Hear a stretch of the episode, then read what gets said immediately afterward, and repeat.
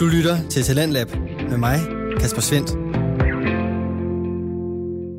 I aftens program, der skal vi både lytte til et afsnit om det at have klaverante evner, og et afsnit om at være feminist. Her først er det omkring det, man ikke lige kan måle eller veje, og det er i podcasten Det Spirituelle Hjørne. I hvert afsnit af den her samtale-podcast, der taler værten Anne-Sophie Packard med en ekspert inden for et spirituelt område, og bliver klogere på, hvad det egentlig drejer sig om. Podcasten er udkommet siden september to tusind og atten, og emnerne i den spænder vidt.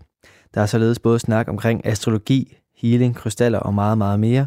Og i aftens afsnit, der har Anne-Sophie Packard gæsten Marsha Tackoff på besøg. Hun er klaverant, og i det her afsnit, der fortæller hun omkring det at opdage sine klaverante evner, hvordan hun som ung var bange og slet ikke havde lyst til at blive kontaktet af den åndelige verden. Og så får du også at vide omkring den forskning, der er inden for healing, og til sidst omkring Marshas balance mellem videnskab og det åndelige. Alt sammen det får du i det her afsnit, som du får første del af lige her. Jeg sidder over for dig, Marsha Tackoff, og du er klaverjant plus en masse andet. Du er også reiki-healer. Er du egentlig reiki-mester også? Ja. Reiki-mester, og så er du biolog og har været forsker. Og så er der måske også nogen, der har set dig i fjernsynet. Du har været med i Åndernes Magt. Øh, ånderne vender tilbage. Ånderne vender tilbage, og så har du været med i også en temalørdag, som jeg i hvert fald har set, hvor du er ude at rense huse, ja. øh, som altså en form for spøgelsesuddriver, kan man sige, hvis den skal have lidt flere billeder på. Men det, vi skal tale i dag, det, det handler altså om clairvoyance, og det er jo Det Spirituelle Hjørne, og nu den her podcast efterhånden kørt i noget tid, og det er sådan måske lidt spøjst, at, øh, at jeg ikke har fået lavet det her afsnit noget før, men det er egentlig fordi, jeg har Jeg vil, ikke, jeg vil ikke kalde det ærefrygt, men alligevel lidt i forhold til det her emne, fordi det er et meget, meget stort emne. Øhm, og det er jo også et ret vigtigt emne, når man taler om øh, spiritualitet generelt. Og tilbage i efteråret, så talte jeg med Rikke Rasmussen, som også er klaverjant. Vi talte så mest om de her orakelkort og gudindekort, hvordan de kan bruges. Øh, og det var også en ret vild oplevelse for mig, og der skete også en masse tekniske nedbrud. Øh, det må vi se, om det også gør i det her afsnit. Det er jo åbenbart rimelig normalt, når man, når man arbejder med de her øh, emner. Men øh, det var lige en lidt lang intro. Velkommen til dig, Marsha. Mange tak. Så, øh, så jeg vil starte med at høre, hvordan opdagede du, at du havde klaverjante evner? Altså, man kan sige, det startede rigtig intens der, da jeg var atten år. Og jeg lige var blevet færdig som student, og øh, det vil sige, at jeg havde fået min hue, og så havde jeg bare rigtig meget ønsket mig at komme til Island, for jeg havde islandske heste en stor del af min barndom. Og nu var jeg jo ligesom fri på en anden måde, og livet foran mig, så jeg tog til Island i tre uger.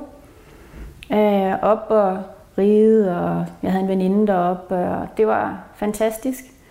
Og så øh, en uges tid, inden at jeg ligesom skulle hjem igen, så vågnede jeg af en intens drøm, hvor at øh, jeg ser mit får derhjemme. Jeg har selvfølgelig haft islandske får, og det her får, det var ligesom mit får. Øh, det var som hun fulgte mig alle steder, og ja, vi havde en masse forskellige oplevelser med hinanden, Zigzag Sine og jeg. Og jeg drømmer simpelthen, at det her får, hun er ved at dø. Og min morfar kommer ind i den her drøm, fuldstændig gasblå i ansigtet. Øh, og er lige ved at dø også, og siger, Marsha, Zigzag er ved at dø. Og så lige der, fordi jeg i, i mit liv indtil da ikke har skelnet mellem dyr og mennesker. Øh, fordi jeg egentlig har været dybt forbundet med dyr, og er det stadigvæk. Og at for mig var, var dyr og mennesker sådan lige værd på en eller anden led i min optik. Men lige der kunne jeg mærke, at det var mit fors tid, men det var ikke min morfars tid. Så det er jo stadigvæk lige værd, men jeg kunne bare mærke, at det var Zigzags tid.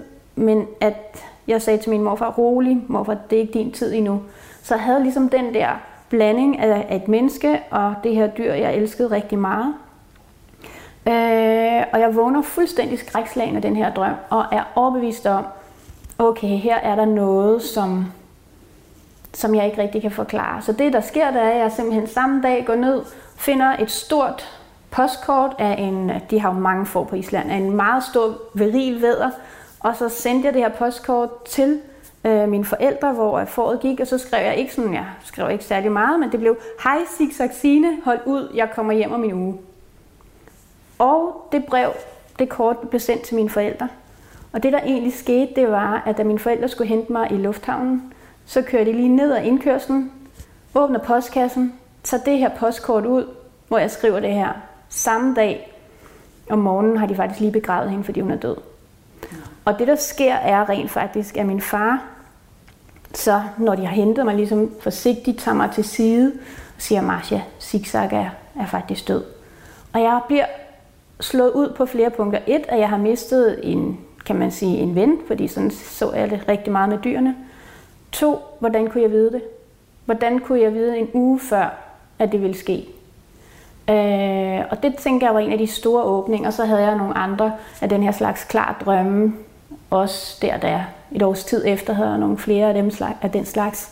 Så de her forvarsler gjorde, at jeg blev nødt til at acceptere, at der var på en eller anden måde adgang til mig til at vide noget omkring det, der ville ske i fremtiden. Mm.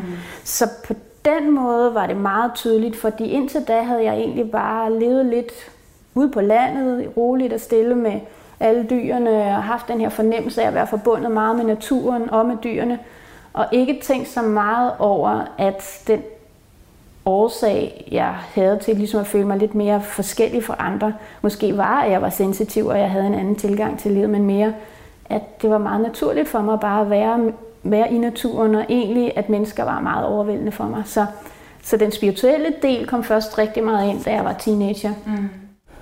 Du fortæller det her med, at du, at du også er sensitiv. Altså du er det, man, man kan kalde særligt sensitiv, og det er der måske nogen, der hører podcasten, der også har hørt om. Altså at være særligt sensitiv, det vil også sige, at man er... Ja, hvad vil det egentlig sige at være særligt sensitiv? Man kan sige, det er jo forskelligt, hvordan det udmønter sig hos forskellige. Mm. Så der er jo ikke sådan én ting.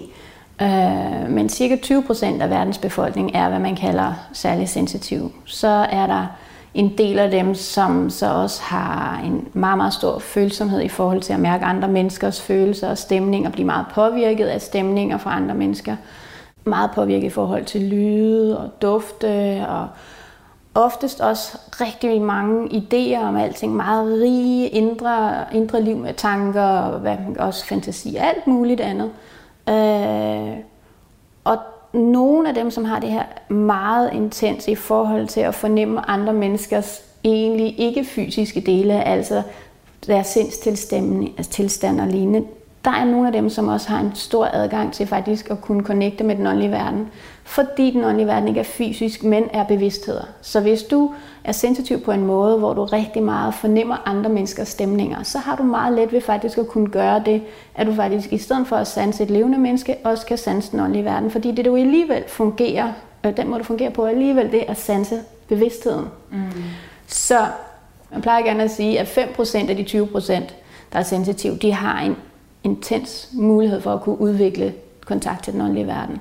Mm. Men det at være sensitiv drejer sig egentlig rigtig meget om, at du har et sansapparat, der er en lille smule mere opmærksom på detaljer, i hvad en form det måtte være, end mange andre er. Det vil sige, det er lidt som om i mit tilfælde, hvor det rigtig meget er den her, det at være i stand til at fornemme andres sindstilstand, så er det rigtig meget, at jeg ligesom har nogle radar, der hele tiden er inde og sanse, hvordan har mennesker omkring det, hvordan har dyr det, hvordan er der energi og stemning omkring mig. Den har jeg sådan udpræget rigtig meget, så der er en masse sanse øh, zoner, og hvis nu man tænker, man sender sådan en afsted til Mars, og så får man en masse data ind, som så bliver bearbejdet på ens computer. For mig at se er det, at jeg bare har en masse radar, jeg får en masse informationer ind i mit system, ind i min computer, mm. som andre slet ikke lægger mærke til, men som jeg lægger rigtig meget mærke til. Og det vil sige, som sensitiv er det ofte sådan, at du får en masse informationer, som i virkeligheden er ubevidste for andre, men som er på et niveau sådan, så at sensitiv faktisk har en bevidsthed og registrerer det tydeligere. Mm.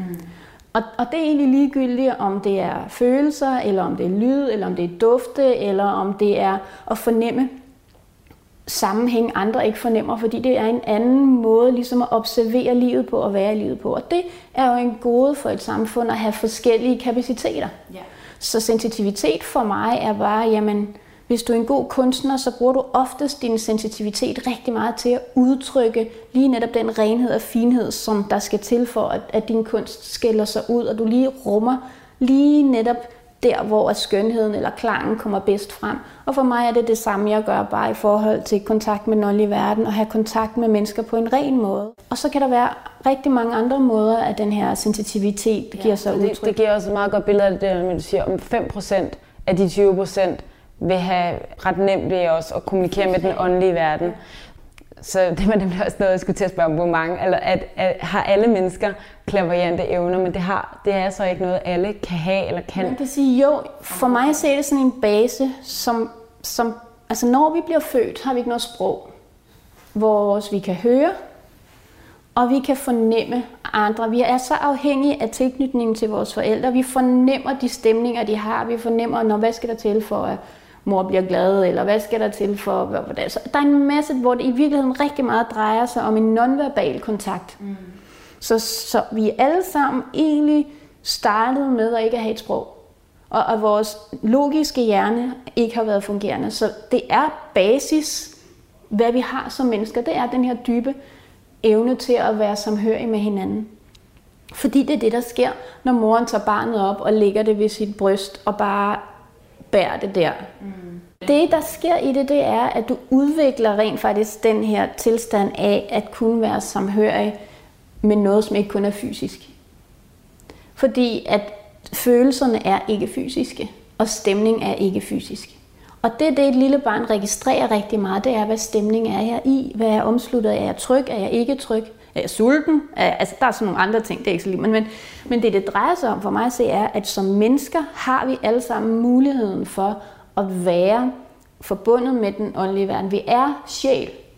Vi er, for mig at se, er vi ikke kun et fysisk hylster, som har nogle tanker, som opstår helt øh, random, eller af de erfaringer, vi har. Vi har simpelthen et element, vi er bygget op for mig at se af en fysiske form, vi har vores mentale, logiske del, vi har vores følelsesmæssige del, og så har vi vores sjæl. Og fordi vi har sjæl, har vi alle sammen adgang til den åndelige verden, hvis vi vælger at have fokus der.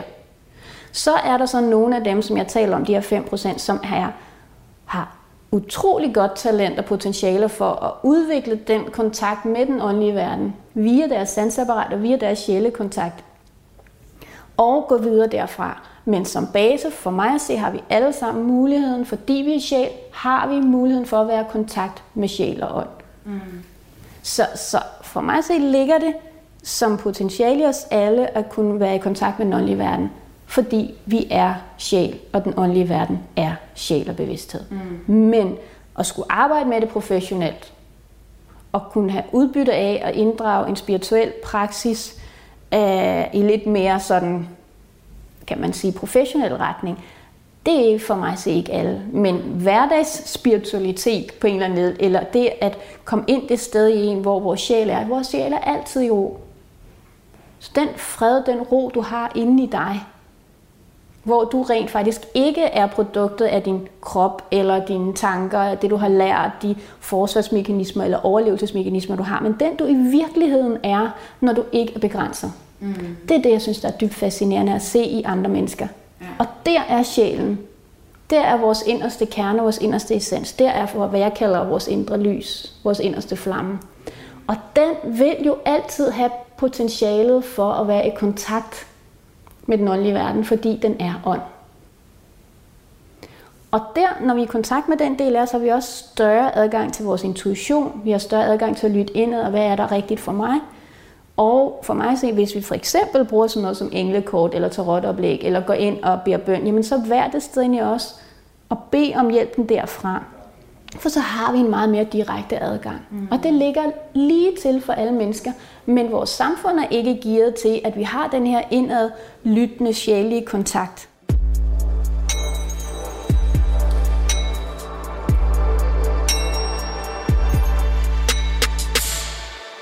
Jeg får lyst til sådan lidt, og øh, nå ja, det kan jeg også sige til lytterne, altså der er skrevet en bog, og nu siger jeg, at der er skrevet en bog. Du har skrevet den sammen med en, med en anden. Den hedder, nu skal jeg, der har jeg skrevet ned, Når ånderne banker på.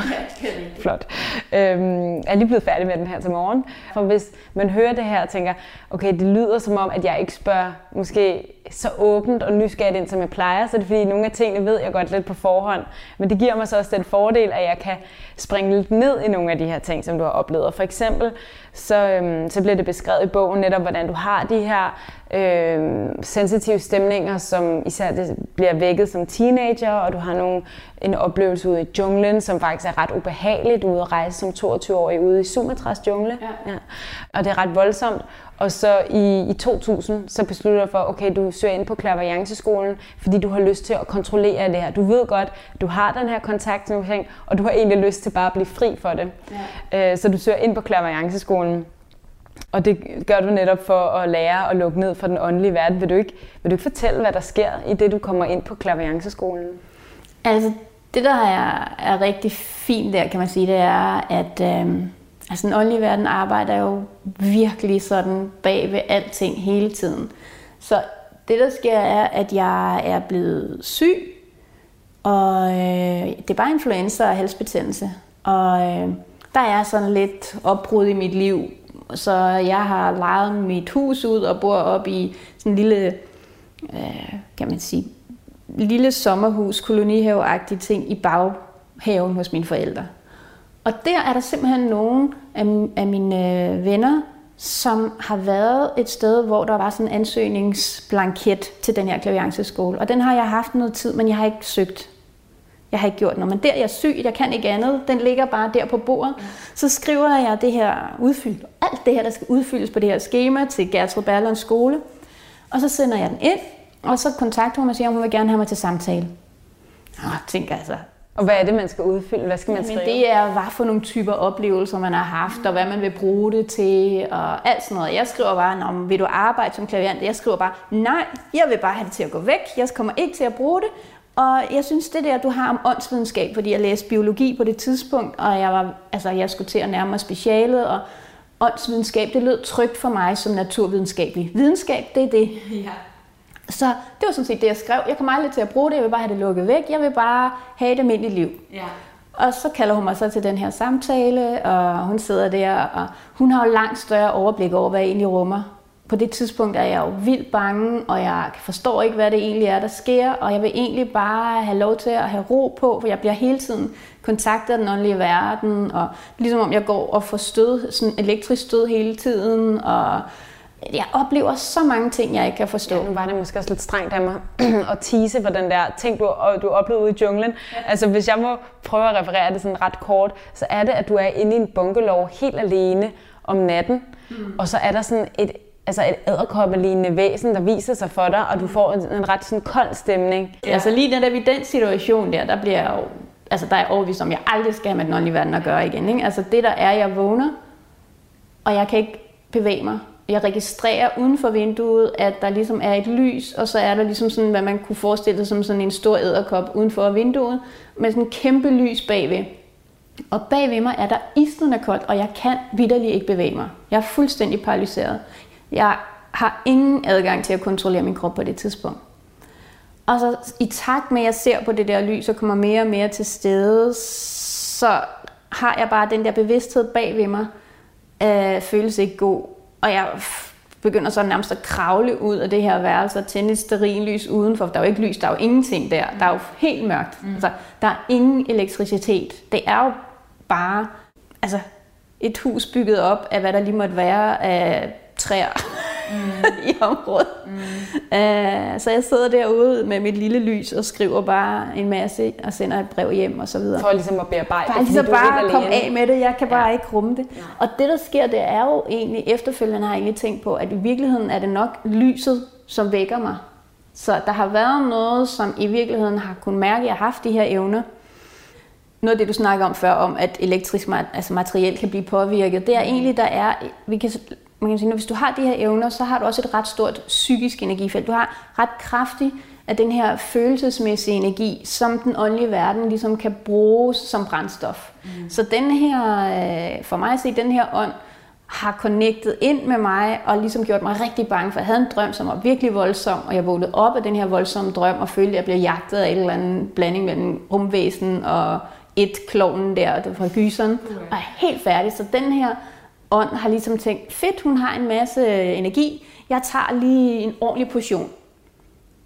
Og så vågnede jeg fuldstændig sådan drænet og paralyseret, og min fornemmelse er egentlig, at det her lys, jeg ser ud af vinduet, selvom jeg bliver forskrækket for det, så er det i virkeligheden, at det har skabt et lys, som vækker mig fra noget, som ikke var okay. Mm. Så allerede der har jeg været inde i den her blanding af, hvad kan man sige, nogen, som vælger at udnytte, at jeg har energien, fordi hvad bruger, jeg har jo ikke brugt den til noget som helst. De siger bare, prøv at høre her, du har sindssygt mange ton kilo, dem kan jeg godt bruge. Og nogen, der siger, ho, ho, ho, ho, nu, nu skal hun lige have mulighed for at vågne. Så igen, der er for mig at se den her blanding mellem fuldstændig ligesom almindelige mennesker. Der er nogen, som ved, at det gode, og nogen, som er en lille smule irriterende at have med at gøre. Ikke? Og, og det er der, jeg ligesom ser, at, at der er nogle elementer, der er altså, i den åndelige verden, som har de her to sider, kan man sige. Ikke? Så, så i den oplevelse bliver jeg jo så skræmt, så jeg er overbevist om, at jeg aldrig nogensinde skal med den åndelige verden at gøre. Samtidig med, at jeg hele mit liv har været så bange for at se et spøgelse. Eller en afdød. Jeg var sikker på, at jeg ville dø af skræk, hvis jeg gjorde det. Så det her, vi kommer fra, da jeg så endelig som øh, ni, at det bliver så niogtyve-årig, søger ind på den her klavianceskole. Mm. At jeg kan simpelthen ikke rumme alt det, der sker mere. Og jeg kan ikke forstå det, og jeg er virkelig bange, og jeg vil bare få lov til at blive færdig som kandidat på biologi. Yeah. Altså, hvor svært kan det være? Yeah. Livet er simpelt. Yeah. Der er ikke, der er ikke. Så det, der sker, når Gertrud, hun har mig til den her samtale, jeg kan lige så tydeligt, hun sidder i sin sofa hjemme i hendes stue på Brøndshøj, tog deragtigt. Og jeg sidder bare der, og jeg har bare sådan, jamen prøv at høre, det, jeg har de her oplevelser, og jeg ved, jeg vil det bare ikke, og jeg har, jeg har brug for hjælp. Jeg vil gerne lære at styre det her. Og at jeg som sagt ikke vil bruge det. Og hun har jo bare kunnet se, altså nu, når jeg sidder jo og laver de her optagelsessessioner med mine elever, ikke? Altså det øser jo langt ud af dem. Altså man kan jo overhovedet ikke skjule, hvad man har. Og hun har jo kunnet se, hvilket potentiale jeg har haft, og hvor voldsomt meget energi jeg har brugt på at lukke det nede og, og fortrænge det. Ikke? Mm. Så hun har jo bare rigtig meget hygget sig over at sige, jamen du får lov at starte, siger hun så. Ikke? Og så har hun jo bare lukket døren, og så har hun jo ligesom, når jeg står og har nogle af de her, jeg, hvor jeg tænker, fedt mand, hvor jeg glæder mig til at arbejde med den her person, fordi de elever, jeg siger ja til, der har jeg den her følelse af, at jeg glæder mig til at se, hvad der sker, når den her person forsøger, kan man sige, stille og roligt at gå skridtene og sige ja til, hvem de er. Ja. Og, og det her overbevist om, hun også har haft den der med, der sidder den her, det her lysende talent, som har not a clue og er i total fornægtelse og ud over det frygtsom. Og så, men jeg tænker, har hun også, altså som klaverant, kan man også se lidt ind i fremtiden? Ja, det er noget af det, der også er. Så, ja, hun, har... så hun også kunne se, okay, du har et kæmpe potentiale og faktisk noget, du kan give videre til andre og vil blive altså en lærermester for andre mm. og en formidler for andre inden for det her. Det har hun sandsynligvis kunnet ane. Altså det vi kan, det er jo lidt, når vi ikke er bundet af den fysiske form, så har du faktisk adgang til at komme ind og mærke, jamen, hvad er personens vej. Mm. Altså når vi går væk fra den fysiske form, som er vældig begrænset, ind i den ikke-fysiske form, og egentlig ind i den, øh, for mig ser det ikke, fordi alting er bestemt på forhånd, mm. men der ligger for mig at se nogle milepunkter, yeah. som nogle pæle, som ligesom er sat i. Yeah. Og så kan du være længere tid eller kortere tid om at nå dem, og det er en del af din vej. Alt er fint, og jeg er ret overbevist om, at med de valg, vi træffer, er vi med til at forme rigtig meget af vores vej. Ja.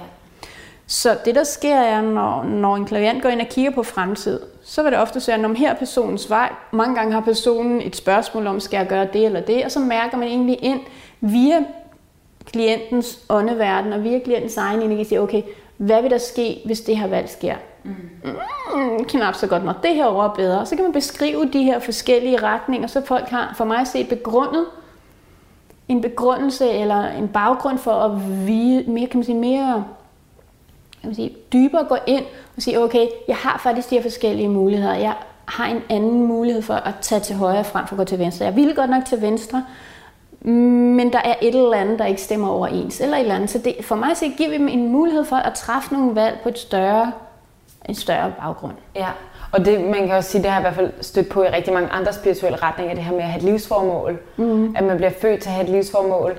Og det kan, det kan på en måde være ret skræmmende, fordi altså, for mange vil det her livsformål også være det, det, er det man har allermest lyst til. Så når folk siger, ej, du skal gøre det her, og man bare kan mærke, okay, det, det er lige det, jeg vil. Men det kan også være det, der er allersværest at gøre, fordi der er allermest på spil, når man virkelig går efter sin drøm. Ja. Hvad nu, hvis jeg mislykkedes, og det var det, jeg allerhelst ville? Så kan det nogle gange være lidt nemmere at sige, at jeg vil ikke gå efter hoveddrømmen. Det her kunne også være fint. Altså det, det der er i det, det er jo oftest, at det du har, i, det er i hvert fald, hvad jeg kan se, jeg har gjort i mit eget liv rigtig meget, inden jeg ligesom begyndte stille og roligt at åbne op, mm. og lag for lag ligesom arbejde mig i en dybere kontakt.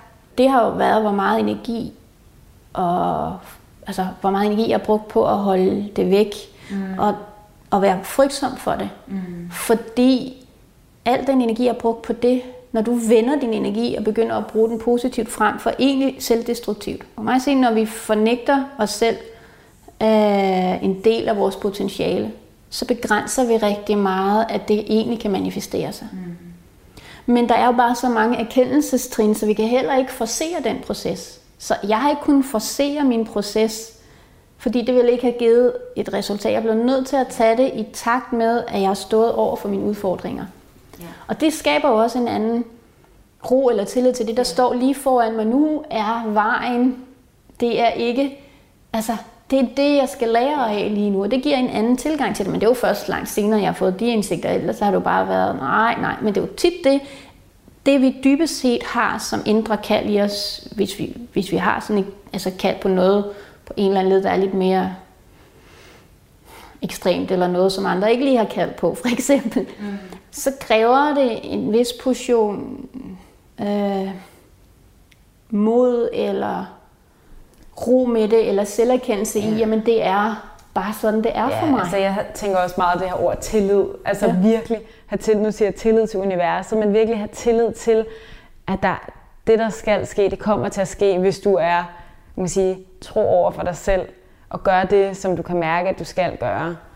Altså det, der ligger i det, det er jo egentlig meget simpelt. Hvis du gør noget, der gør dig glad, skaber det mere glæde. Hvis du gør noget, der gør dig ked af det, så vil det kun skabe mere ked af det. Mm. Hvis du gør noget, som skaber frygt, så vil det også gøre dig frygtsom. Ja. Så jeg havde brug for at forstå, hvem er jeg, hvad er det, jeg har, hvad er det, der sker, for at jeg kunne forvandle min frygt til noget, der var konstruktivt. Ja. Og det fremgår også af din bog, at du har nogle oplevelser i dit liv, som når du tager de valg og ligesom siger, okay, for eksempel da du var omkring, ja, du ved ikke, i tyverne også et eller andet sted der, finder du af, at du er faktisk meget mere tiltrukket af kvinder end af mænd, at det booster også din, altså lige pludselig bliver du også meget mere altså spirituelt vågen ja. Af det valg. Ja. Og når du ligesom tager de der indsigter og ligesom ser dig selv i øjnene og siger, nå okay, jeg forstår dig selv bedre og går den retning, så gavner det dig også. Ja. Og det synes jeg er vildt og, og det er lærerigt. Bare, det er jo ikke noget, der er specielt for mig, det er det, jeg ser er igen en, det er en gylden menneskelig regel. Og igen sker det kun, når du går ind og lytter til din essens. Hvad er jeg gjort af? Hvad skaber glæde, begejstring, mening for mig at gøre? Mm. Så jeg har haft så mange forskellige jobs. Jeg har været rengøringsdame, jeg har været på en vatpindefabrik. Jeg har, altså jeg har lavet alle mulige forskellige ting i mit liv. Men det var rigtig meningsfyldt for mig at gå og gøre rent og snakke med de patienter, der var indlagt på hospitalerne. Jeg stod jo så og skulle give mad også og alt muligt. Så, så på en eller anden led fandt jeg en mening i det job af, at uden at egentlig lægge mærke til det, der gjorde, men stille og roligt, var det jo egentlig at have et nærvær med de mennesker, jeg var sammen med. Og det var egentlig nærværet, der gjorde det meningsfyldt. Mm. Og det jeg vil sige med det, det er, at det er jo ikke lige nu, kan man sige, at mit liv udviklede sig sådan, så ja, nu er jeg blevet... Nu er jeg spirituel læge, og jeg er alt muligt andet. Men hele mit liv har det egentlig rigtig meget drejet sig om, jamen, det her nærvær. Den her, det med at mærke den gode kontakt, eller lige lægge mærke til, at her er der en, der er ked af det, eller her er der en. Altså, der, der, det, det ligger som en, en, en dyb meningsfyldthed i mig, i at møde det enkelte menneske, i hvem de er. Ja.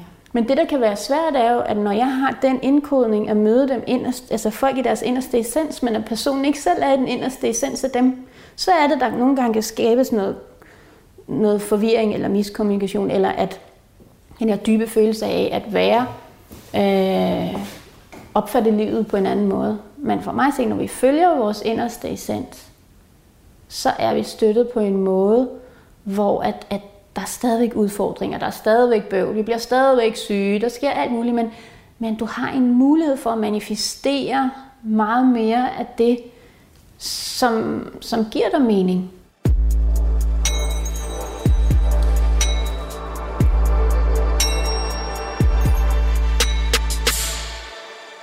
Jeg synes også, det er ret fint det her med at netop at være i det, man er i. Ja. Så du var rengøringsdame på et hospital, men det var enormt meningsfuldt for dig, fordi ja. Du kunne stadig leve op til nogle af de ting, som er sådan lidt i dit livsformål, hvis man kan kalde det, og, og connecte med andre mennesker og være der for andre mennesker. Og det synes jeg også er ret fint, det her med, at nogle gange så skal man heller ikke hele tiden stræbe efter, at jeg skal derover, jeg skal derover. Og nogle gange er det også bare sådan, du har mulighed for at være i det, der giver allermest mening lige nu. Exakt, og det er det, jeg, det er det, jeg rigtig gerne vil have frem. Og det for mig egentlig, nu kalder vi det spiritualitet, men for mig kalder jeg det egentlig, det er mere sådan en form for, det er en menneskelig præmisse, vi kan vælge til. Og det er bare ærgerligt, at det er blevet kaldt spirituelt, og spirituelt kan have forskellige klange. Enten er det noget, man ikke vil have mere at gøre, eller også er det noget, der kun hører til i kirken, og lige pludselig forbundet med religion. Eller, altså, nej, vi er åndelige væsener. Mm. Uafhængig af, om man går i kirke eller ej. Uafhængig af, om du er professor og over i en naturvidenskabelig retning eller ej. Uafhængig af, om du er hjemløs, eller om du er sygeplejersker, eller at det er fuldstændig ligegyldigt. Vi har alle sammen det element i os. Og, og det at vælge det element til, behøver ikke at betyde, at du mister jordforbindelse, og at du render rundt med englene hele tiden, og altså, at du ikke rammer jorden. For mig set drejer det sig rigtig meget om at lære både mig selv, men også mine klienter og mine kursister om rent faktisk at være den sjæl, de er, i det liv, de er i, forbundet med deres livsvej. Fordi når vi forbinder os med vores vej, så kan vi manifestere vores essens ud i det levede liv, og gøre den forskel, vi har lyst til at gøre, hvis det er det, vi har lyst til. Det er jo ikke sikkert. For mig så er det lige så afgørende, at man er en god forælder, som nurser sine børn og øh, møder dem og hjælper dem igennem i livet. Det er jo lige så afgørende. Det er noget, som folk måske siger, nå ja, men det er noget, alle kan, men det er jo ikke noget. Du kan ikke nødvendigvis møde dine børn på den måde, mm. som de har brug for at blive mødt. Medmindre det virkelig nærmest er en af dine altså, spidskompetencer. Ikke? Ja. Og du sætter meget energi og nærvær ind i at gøre det. Noget, der også interesserer mig ret meget, som jeg fik ud at læse din bog, det var at øhm, det her med, at det er også, du er også i konstant udvikling, fordi nogle gange kan jeg i hvert fald selv have sådan en tendens til, når jeg møder at for eksempel et menneske som dig, så var jeg sådan lidt, sæt dig i en bog som, ej, men du, nu ved du alt, og nu har du fuldstændig fundet din vej, og for eksempel, du bliver aldrig syg, og du har aldrig dårlige dage, og så kan du bare lige connecte til dine ånder, og så er alt bare nemt, og der sker aldrig fejl, eller whatever. Altså, jeg føler mig ikke specielt åndelig oplyst på den måde, fordi for mig er det virkelig det her med, at hver dag rummer nye udviklingsmuligheder. Og lige nu er den største udviklingsmulighed for mig rent faktisk at få endnu mere ro i mit liv. Og det er jo, kan man sige, modstridende i forhold til den fremdrift, jeg har, i forhold til alle de ting, jeg hele tiden sætter i gang. Men i virkeligheden, at, at, at roen er min næste udvikling. Mm. Og så, så det er bare sådan at sige, nå okay, det er godt nok fascinerende. Altså, så det er bare, ja, det er... Livet byder hele tiden på guldkarameller, hvis vi lægger mærke til dem, tager dem op, pakker dem ud, smager på dem. Ja. Og integrerer dem, ikke fordi jeg dømmer, men altså, nu er jeg... Så, så det er lidt sådan, jeg ser det. Der er også, jeg bruger mange gange det her billede med, jamen, vi plejer gerne at sige det her med appelsinerne i turbanden. Mm. Ja, det er jo, ej, hvor er der mange appelsiner, der falder ned i din turban. Det er super fint, men hvis jeg ikke tager appelsinerne og piller dem og reagerer på dem, hvad så ligger de jo bare rådner? Ja. Altså, så der er den her blanding i at have den tilpasse handling på det tilpasse tidspunkt. Mm. Men en stor del af det er et flow, der er i ro. Ja.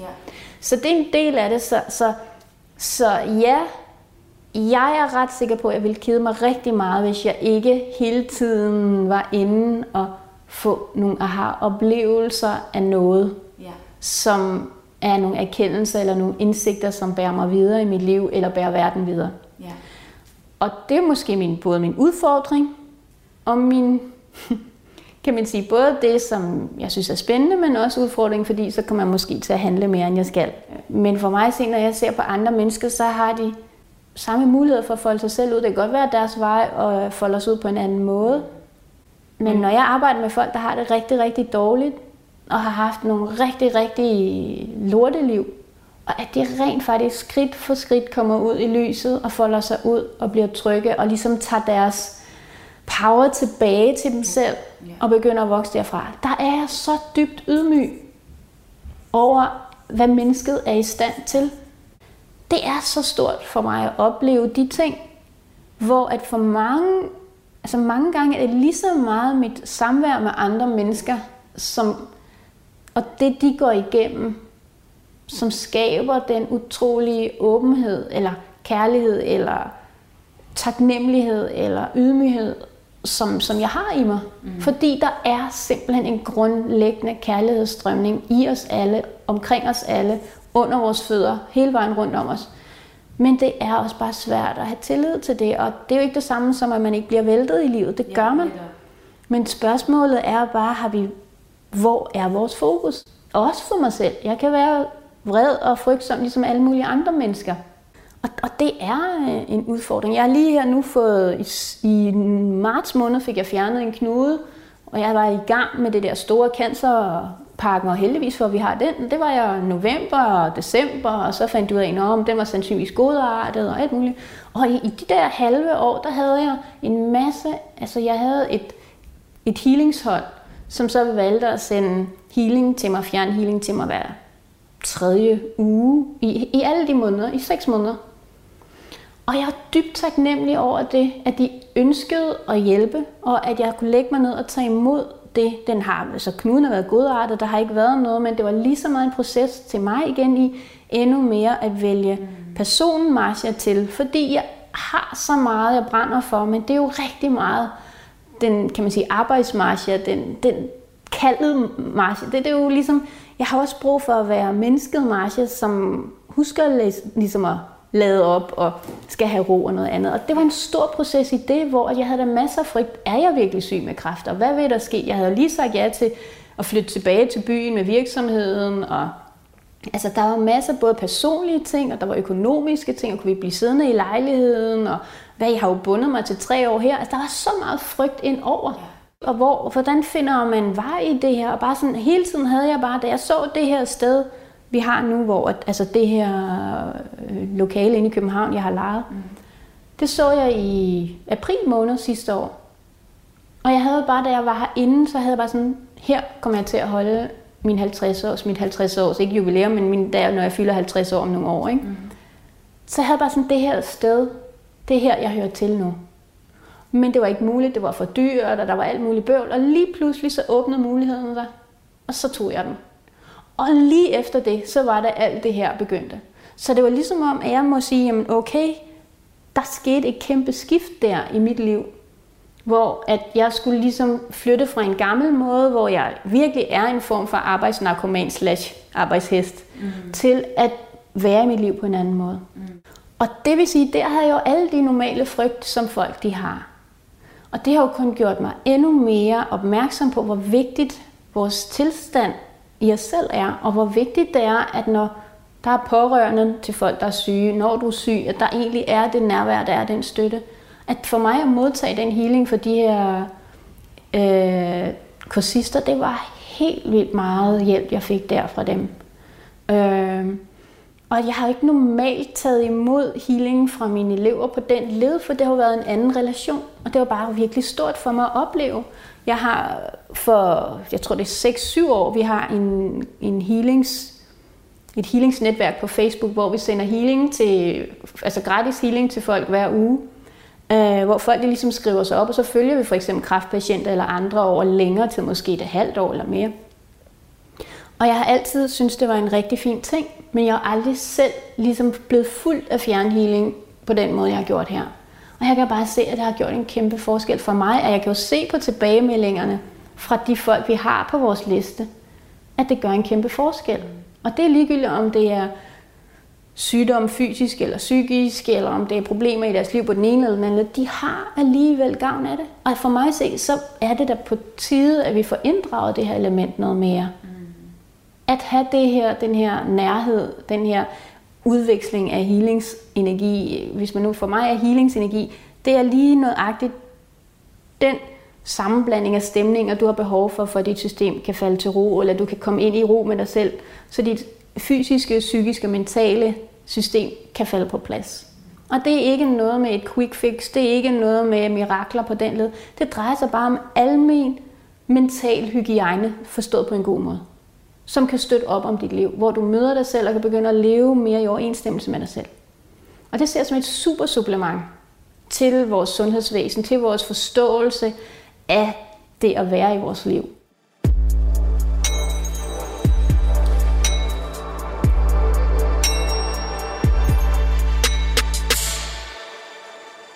I kraft af, at du er uddannet biolog, øh, så har du også forsket i det her. Eller i hvert fald haft, jeg ved faktisk, har du forsket, du har i hvert fald haft et stort ønske omkring at forske i, omkring sådan healing af brystkræft, og hvordan det kan, det kan spille sammen med det. Altså jeg har jo, kan man sige, jeg har jo ikke været så heldig at få en P H D, så grundlæggende er jeg jo ikke rigtig forsker, for der skal man være P H D-studerende eller have P H D'en. Men jeg har været ansat, altså mit speciale var et, blandt andet et healingsforsøg på planter. Øh, og det kørte egentlig fuldstændig, fuldstændig ligesom et traditionelt planteforsøg. Øh, og jeg havde en helt standard opsætning, hvor jeg lavede min, min traditionelle. Øh, jeg lavede tre artikler i mit speciale. Og to af dem var traditionelle artikler med, hvordan man undersøgte, hvad der skete med planter, når de blev spist lidt i bladene af nogle skadedyr, og de fik lidt for lidt næring og lidt forskelligt. Og så lavede jeg et fuldstændig identisk forsøg, hvor jeg bare havde healer på. Det vil sige, at jeg brugte helt samme opsætning. Så man kunne ikke sige noget på opsætningen. Og den artikel der, den, der viste egentlig, at mine planter, der blev healet, altså at de planter, der blev healet, de reagerede anderledes end dem, som ikke blev healet. Dem, der ikke blev healet, de havde eksakt samme bevægelsesmønster, som det vi normalt så på planterne. Så det var faktisk sådan, jeg havde jo ikke noget med, det var et blindforsøg for mig, så jeg vidste ikke, hvilke planter, der blev healet. Øh, det stod min, altså min specialevejleder for, jeg havde bare de her to grupper, en A og en B, og når de ikke lige blev healet i en times tid en gang om ugen, så blev de smækket sammen i samme lokale. Og så skiftede jeg, altså drivhus, ikke? Ja, ja. så, så det, der skete med det, det var rent faktisk, at da jeg havde arbejdet med mine data, så var det tydeligt, at den ene gruppe reagerede anderledes, end det jeg så normalt. Så da min specialvejleder spurgte mig, nå Marsha, hvad for en gruppe her? Så siger han, prøv at høre, den her gruppe, den, det må være den, fordi den anden kender vi. Og det var rigtigt. Mm. Så det, der skete, var egentlig, at de planter, som blev healet, de havde lige så meget udbyttet plante, altså plantemateriale, og lige så mange ærte, det var ærteplanter, og lige så mange ærtebælge, som dem, der ikke var blevet healet. Men det, der skete, var, at de reagerede ikke på samme stressmåde. De havde ikke travlt med at skulle få noget ekstra til ligesom at, at hjælpe dem til at vokse. De havde ikke brug for nogle bakterier, som kunne hjælpe dem til at få en masse mere energi, så de kunne producere noget mere. Nej, de blev bare stille og roligt der, hvor de var. Men de havde samme udbytte. Det var bare et roligere, altså på en, det de fungerede bare fuldstændig. Og det er det, jeg synes, der er interessant. Jeg valgte selvfølgelig at tage planter, fordi det var det, jeg var uddannet til, men også fordi, at vi snakker om placebo, som noget af det, der gør, at healing eller troen på den åndelige verden virker. Og planter. Indtil videre ved vi i hvert fald ikke noget omkring, hvad de tror på eller hvad.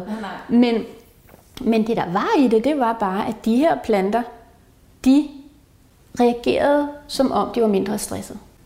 Og det synes jeg er ret fascinerende, når vi nu er inde og tale om, hvor meget vores sindstilstand og stress, indre stress og fysisk ydre stress rent faktisk påvirker os som mennesker. Der fik jeg jo lov til at forske lidt. Og så nogle år senere, så blev jeg egentlig ansat over på Syddansk Universitet som kandidat øh, på et... kan man sige et healingsforsøg, hvor man undersøgte healing som tilbud, som rehabiliteringstilbud til tarmkræftpatienter. Øh, og der stod jeg så for nogle af de fysiske mål. Men igen må jeg sige, at jeg er jo ikke P H D, så, så det der skete, det var jo bare, at jeg tog de her spørgeskemaer og arbejdede med det, og yeah. var inde i en dybt, dybt inspirerende gruppe at arbejde sammen med, af antropologer, psykologer, og altså det, det var virkelig, virkelig spændende og dybt taknemmelig over, at det kunne lade sig gøre. Fordi jeg fik, jeg var ansat der, fastansat der i, i to år, mens projektet det, det løb af stablen. Ikke? Så, så det er det eneste forskning, jeg har lavet. Og så har jeg faktisk ikke haft kontakt med, med forskningsverdenen efter det. Nej. Der har, der har den spirituelle, kan man sige, min virksomhed med, med de her ting har taget, taget sig kraftig fart, ikke?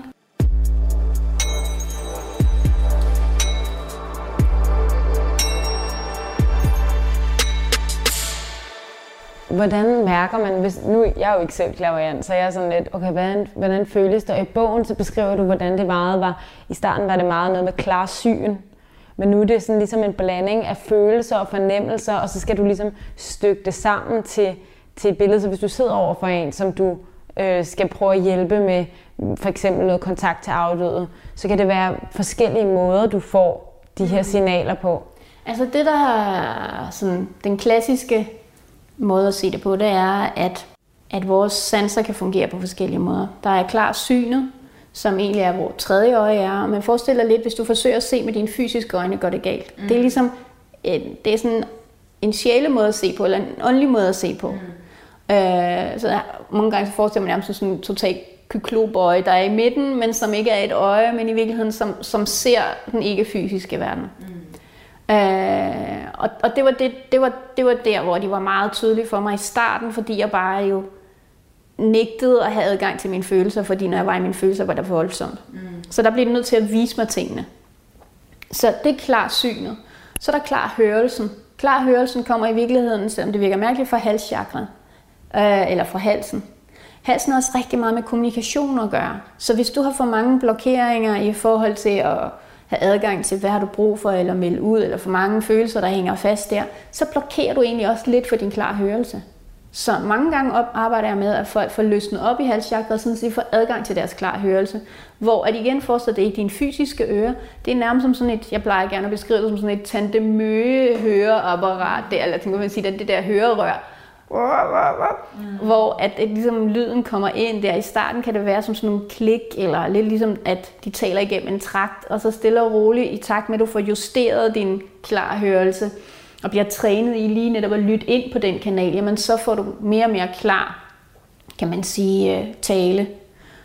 Jeg bruger den rigtig meget til afdøde i forhold til dialekter, hvor kommer de fra, eller altså der er sådan meget, hvor at, at klar hørelsen kommer ind og understøtter de andre informationer også. Så er der klar følelsen, som er for mig at se min spidskompetence, men fordi jeg var så følsom, og jeg ikke ligesom havde lært at håndtere den følsomhed, så var min klar følelse, som i starten der, det var i virkeligheden mit stærkeste potentiale, men også det, jeg havde sværest ved, fordi den sårbarhed er, er så intens. Altså, du bliver så hurtigt overvældet. Mm.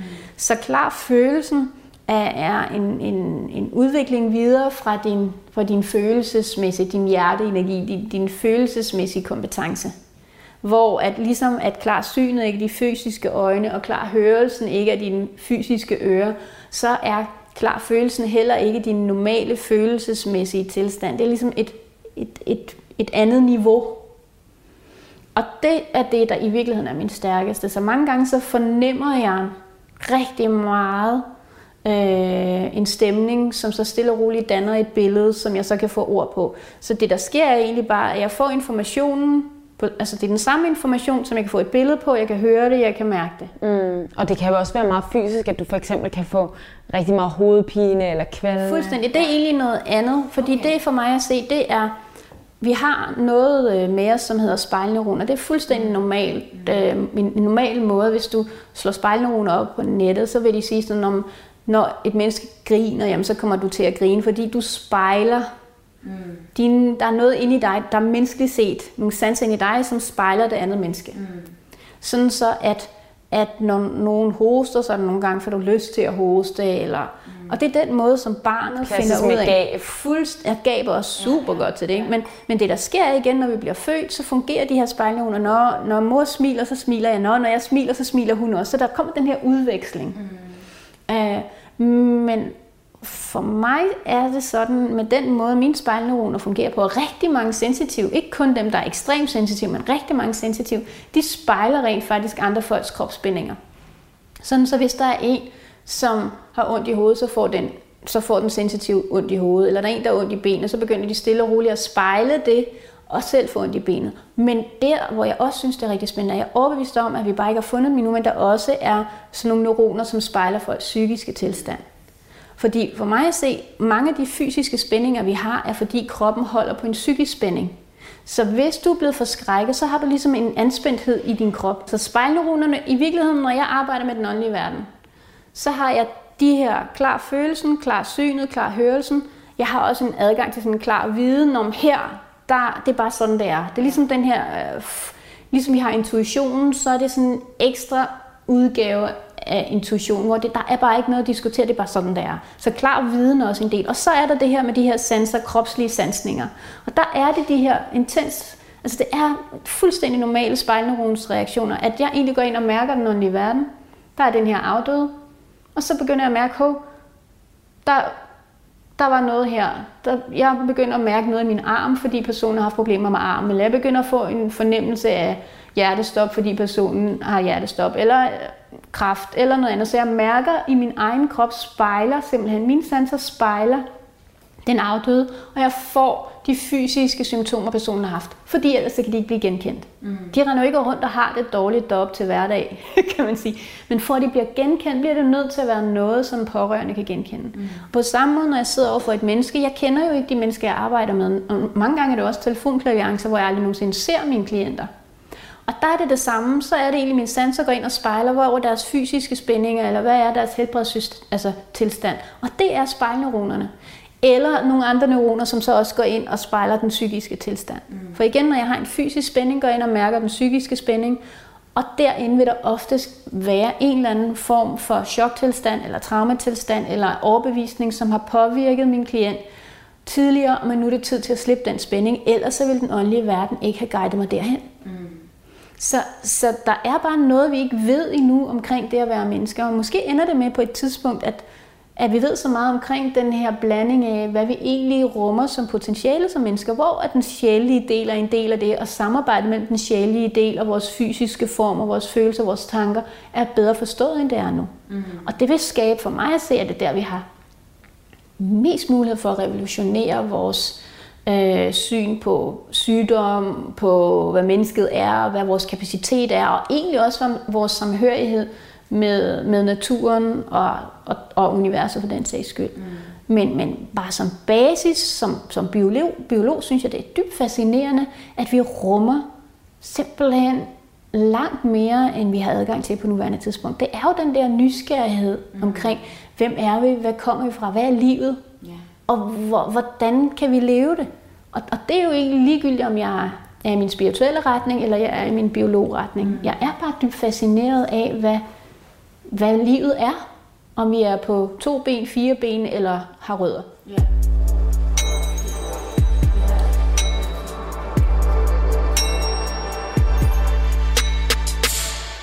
Da du søgte ind på klaverjanceskolen i, to, i år to tusind, så øh, gjorde du det faktisk netop for at kontrollere det her. Det var faktisk for at lukke ned på, på det. Men det, jeg får bare lyst til at sige det, fordi jeg kom selv til at tænke, at det må også være ret belastende at have de her altså virkelig kraftig indlevelse i andre folks øh, følelser og hvordan de har det. Men, men du beskriver i bogen, hvordan du, du faktisk kan tænde og slukke for det ligesom en kontakt. Mm. Så du bare kan være sammen med dine venner uden at mærke alt muligt. Også fordi, så kunne man måske også godt komme til sådan at føle lidt, ej, du må ikke være så meget over i mig, fordi der er også nogle mennesker, de kan ikke rumme og få så meget information. Hvis du siger, gud, du går jo og er fuldstændig spændt i nakken, hvad sker der med dig, og ja. er, er noget galt derhjemme, ikke? Ej, jeg er slet ikke klar til at tale om det her, så det kan jo også være sådan lidt for overvældende.